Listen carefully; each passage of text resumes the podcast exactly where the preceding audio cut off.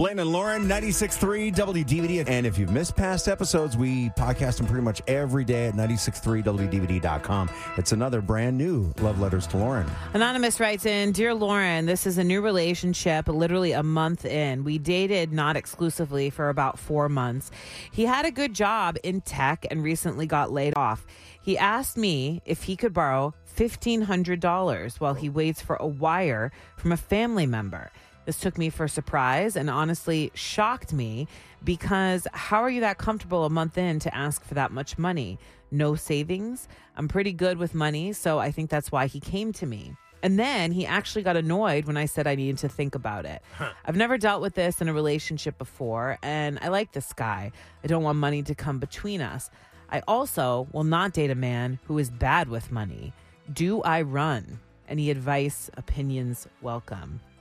Yes, run. if you don't want to date a man who's bad with money, I would run. Uh, the fact that he, like you said, felt comfortable enough to come to you, any self respecting person, man or woman, would want the new person in their life to be the last to know that they might need to borrow a large sum of money. Yep. They would go to everybody else 1st Uh-huh. before coming to you.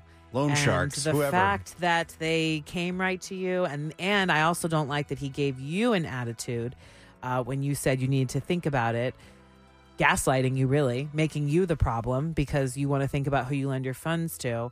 I don't like both of those things. So I would answer your question. Yeah, I would get away. Run to the hills. 313-298-9630. Uh, anyone ever deal with this? Lauren, have you ever, did you ever date a guy who you had to lend money to or chose Yes, to lend not on to? the first month, but I was in a relationship with someone who was horrible with money, and it ended up affecting my finances, and it ended up affecting my credit for a really long time. It's it's a rough go. It's a rough go, and you need to be clear about your boundaries. And that's why I say run because that's setting a boundary. Maybe he comes back in a few months. He's got his finances fixed, and then you can go from there and Right. see if this ever happens again. But for now, I would, I'd bolt. And I also think that the we've talked about this before, Lauren. Uh, the rule that when you air quotes lend money to someone, don't plan on getting it back, Yep. right? Because it's it, it's a gift. It it, it Yeah. you got to look at it that way. And if you're not willing to give, what was it, twenty five hundred dollars, $1,500 fifteen hundred bucks? That's a lot of money. Okay, what would you do in this situation? Any other advice? We'll take it. 313 298 9630. Love letters to Lauren. Waking up with Blaine and Lauren. Weekdays from 5:30 to 10. 96.3 WDVD.